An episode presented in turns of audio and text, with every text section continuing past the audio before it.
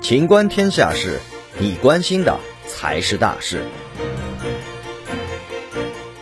疫情宅家要生更多娃，多地公布新生儿数量，结果出人意料。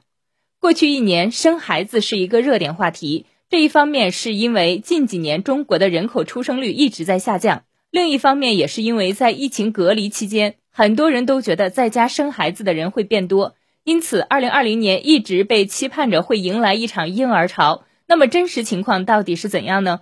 国家统计局尚未发布过去一年的官方生育数据，但与一些人口统计学家的预测相反，许多城市和省份已发布的统计数据显示。出生人口数量下滑幅度都超过了一成，有些城市甚至超过了两成。首先来看一线城市广州，根据广州日报报道，近十年，广州市分娩量在生育政策调整的刺激下产生过生育高峰，但迅速回落。广州2020年回落至19.55万，较2017年下降了近十万，达到近十年来最低水平。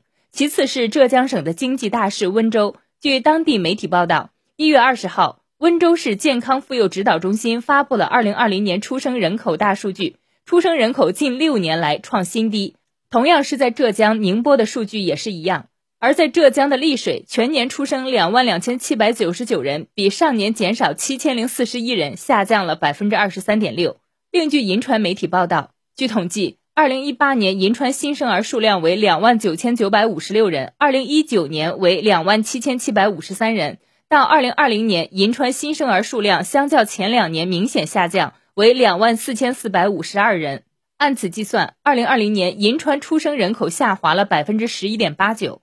从目前各个城市披露的可对比数据来看，二零二零年大多数城市出生人口下滑幅度超过了一成，也有一些城市超过了两成。